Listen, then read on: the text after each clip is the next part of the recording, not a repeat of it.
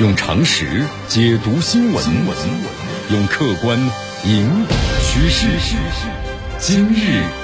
话题，这里是今日话题。大家好，我是江南。现在俄乌谈判呢陷入僵局了啊，一场的决战似乎是不可避免了。你看，俄罗斯军事电视台播放的画面显示，俄军的坦克、火炮还有导弹，从基辅完成后撤和休整之后的部队啊，已经开始呢抵达了就是乌克兰哈尔科夫州伊久姆的以北的进攻集结地。乌克兰军队呢在收复了基辅等北部地区就是失地之后啊，也开始向乌克兰东部地区的顿巴斯方向集结。乌克兰的副总理维列舒克呢警告说说你俄罗斯要恐怕要是对乌克兰东部地区发动进攻，那么我们现在老百姓啊，哈尔科夫、卢甘斯克、顿涅茨克居民呢赶紧要撤离，因为这里呢即将就要发生这个战斗了。乌克兰的我们的平民啊，东部地区开始逃离了。俄乌军队呢，我们说都是逆向进发的。现在两军呢要在顿巴斯地区呢交汇了。俄罗斯国防部的部长绍伊古呢表示，从现在开始呢，从我讲话这个开始，乌克兰已经失去了所有呢赎罪的任何时机。谈判的窗口啊没有关闭，但俄罗斯对谈判已经不抱有呢太大的希望了。那么在顿巴斯展开决战的决心一下，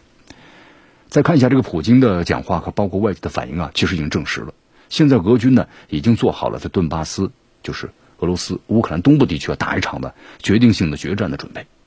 普京就直言呢，你基辅脱离了俄乌双方在伊斯坦布尔的谈判时期达成的共识，现在呢双方已经谈判陷入僵局。奥地利总理卡尔内哈默呢在和普京会面之后呢感言说，普京呢不会屈服的，相信制裁呀不会削弱俄罗斯解决顿巴斯危机的决心。那么俄军在特别军事行动呢开始的阶段，突击部队空降基辅，然后快速的摧毁呢乌克兰军事基地，包括战机，然后分兵四路啊出击基辅呢、哈尔科夫、马里乌波尔、赫尔松。同时海军呢是突袭了奥德萨。你看多路出击的同时啊，那么俄罗斯第一时间内和乌克兰谈判。俄罗斯的战略呢其实分析一下很清晰，那就是通过呢快速的出击，在气势上呢要压倒对手，以最小的代价通过谈判的手段呢赢取自己最想要的安全目标。但是我们说后来的话，你看美国为首西方国家全方位介入，整个战场的局势呢有变化。乌克兰在谈判中啊多次的开始反悔。乌克兰我们说这就是呃美国操纵下的一颗棋子，那么俄乌冲突呢是美国发动代理人战争，乌克兰自身是根本无法决定的乌克兰的命运。你看包括英国首相约翰逊，呃，之前呢就是英国的媒体也发言了嘛，这场战争结不结束不是你乌克兰自己说了算的。美国、英国在不断的拱火，那英国首相约翰逊为什么能够在这个现在这个时刻来到这个乌克兰基辅和泽连斯基漫步在基辅的街头呢？那我们就是给他打气啊。由于乌克兰军事行动呢和谈判策略是按照美国的计划展开的，俄乌几轮冲突啊，我们说谈判当中那都是没有这个理想的效果。现在美国和北约呢介入力度是越来越大了，像乌克兰援助的武器装备呢也是越来越多，但俄罗斯回旋的余地啊，我们说就越来越少了。俄罗斯从基辅等方面呢完成撤军，它减少了大量的军事行动，这是一个和谈的诚意的释放。但是俄军在战场上的主动调整呢，被乌方的调解为就是误读为就是被动的撤退，就在媒体上大肆宣传。美英呢更是直接提升了谈判的要价。俄罗斯很清楚啊，美国、英国等西方加速向乌克兰提供包括呢装甲车、防空导弹、反舰导弹、坦克、大口径火炮在内的重型武器，但明显就是希望呢这战争的持续的时间是越长越好。就美国、英国这西方国家认为呢拖住俄罗斯，他们想让乌克兰变成了第二个阿富汗，那么这样的话呢可以让这个俄罗斯啊付出惨痛的代价。那么俄罗斯呢就意识到啊，这场决战是难以避免了，对吧？你只有在俄罗斯那么和乌克兰冲突当中打一场的胜利的决战，你才能够达成的警告西方不要轻举妄动的目的，才能够通过谈判呢实现自己的目标。那么俄军呢需要通过决战的胜利来展示我是具有主动优势的，那么你西方才能够重新产生对俄罗斯敬畏之心。现在的话呢，俄军已经开始了强化的攻势，已经夺占了就是亚速钢铁厂所有的港口，已经把亚速营呢困死在了钢铁厂的堡垒内部啊，已经是最后的一个围歼了。那么俄军也出动了轰炸机啊，炸毁了就是乌克兰啊第聂伯罗彼得这个罗夫斯克的国际机场，那么把英美等西方国家援助的武器装备啊都毁在仓库之中了。还有就是俄军呢也开始加大了对西方的补给线的攻击力度。你看不给这个俄军呢就是乌克兰军队获得了补给的机会。在轰炸我们说现在升级的同时啊，俄军开始呢实施就是强势的斩首行动，也杀死了包括有着铁锤号称的博班尼奇在内的大量乌军的高层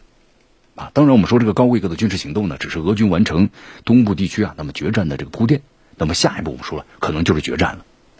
你看现在俄军呢从基辅方面撤回的兵力啊，已经从这个北部的俄罗斯就是境内啊补充的部分的精锐兵力完成了会合，会合之后休整，那么聚歼呢顿巴斯地区呢乌克兰的主力，那么下一步这就是一个核心目标。俄军现在全面掌控了马里乌波尔，已经打通了克里米亚呢和顿巴斯的陆地的走廊，那么也控制了就是乌克兰超过 百分之八十 的黑海的海岸线，集结了足够的兵力，那么现在等待的就是一个时机。你看现在算一算呢，俄乌双方集结了将近快二十万的军队啊，在乌克兰东部地区，再加上呢美国、英国等西方国家的深度介入，那么如果这一仗我们说一定要打的话，那肯定是深远有着深远的影响啊。俄罗斯和乌克兰的冲突那转眼之间已经都四十多天、五十天了，马上掉啊，都快要两个月了。那么造成的是乌克兰你看数百万人流离失所呀，那么全世界能源危机、粮食危机、供应链危机，那多重危机不断的恶化，全世界呢都在我们说遭遇苦难。乌克兰的外长这外交部长呢库列巴警告称，说东部战役呢就像二次世界大战一样，有更大规模的行动，数千辆战车、装甲车、飞机呢及火炮的交战，这或许呢不是危言耸听，但是呢真实可能发生的场景，这就是。当然我们说俄罗斯可能会采取的策略啊，是通过大量使用火炮和战机，从空中的击溃乌克兰的强大防御，然后再在呢地面上向前推进。因为乌克兰军队啊在东部地区呢经营这么多年了，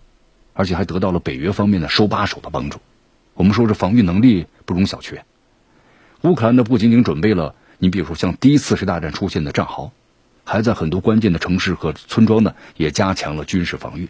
再加上美军呢和北约的全方位的介入，那么俄军我们说通过第一阶段的战役啊，我们就发现要想获得胜利不会那么轻松的。目前的话呢，最新消息是俄军已经占领了顿涅茨克 百分之五十四 的这个地盘了啊，占领卢甘斯克呢是 百分之九十三 的这个地方，同时炸毁了乌克兰大量的储油厂、兵工厂、炼油厂。那么在决战中你看乌克兰的后勤和动力原料补给是最大的问题，就把你这油料的补充点呢全给炸完了，那么西方国家再给你运送大量的坦克呀、战车，但是你没有这个油怎么开。如果这场决战呢最终上演，那么将决定今后乌克兰的领土是不是一个完整的程度了啊，就决定由这场战役来决定，也要决定了欧洲国家和俄罗斯力量对比。所以说最后总结一下，对于俄罗斯而言的话呀，这场决战呢一打起来呢只能够赢不能够输，那么意味着你要是输了，那就是俄罗斯接下来陷入到特别军事行动失败的困境之中。那么对于乌克兰呢和北约而言同样是不能输，因为输掉这场决战，你美国的霸权地位那肯定是要动摇了。用常识解读新闻，用客观引导趋势。今日话题。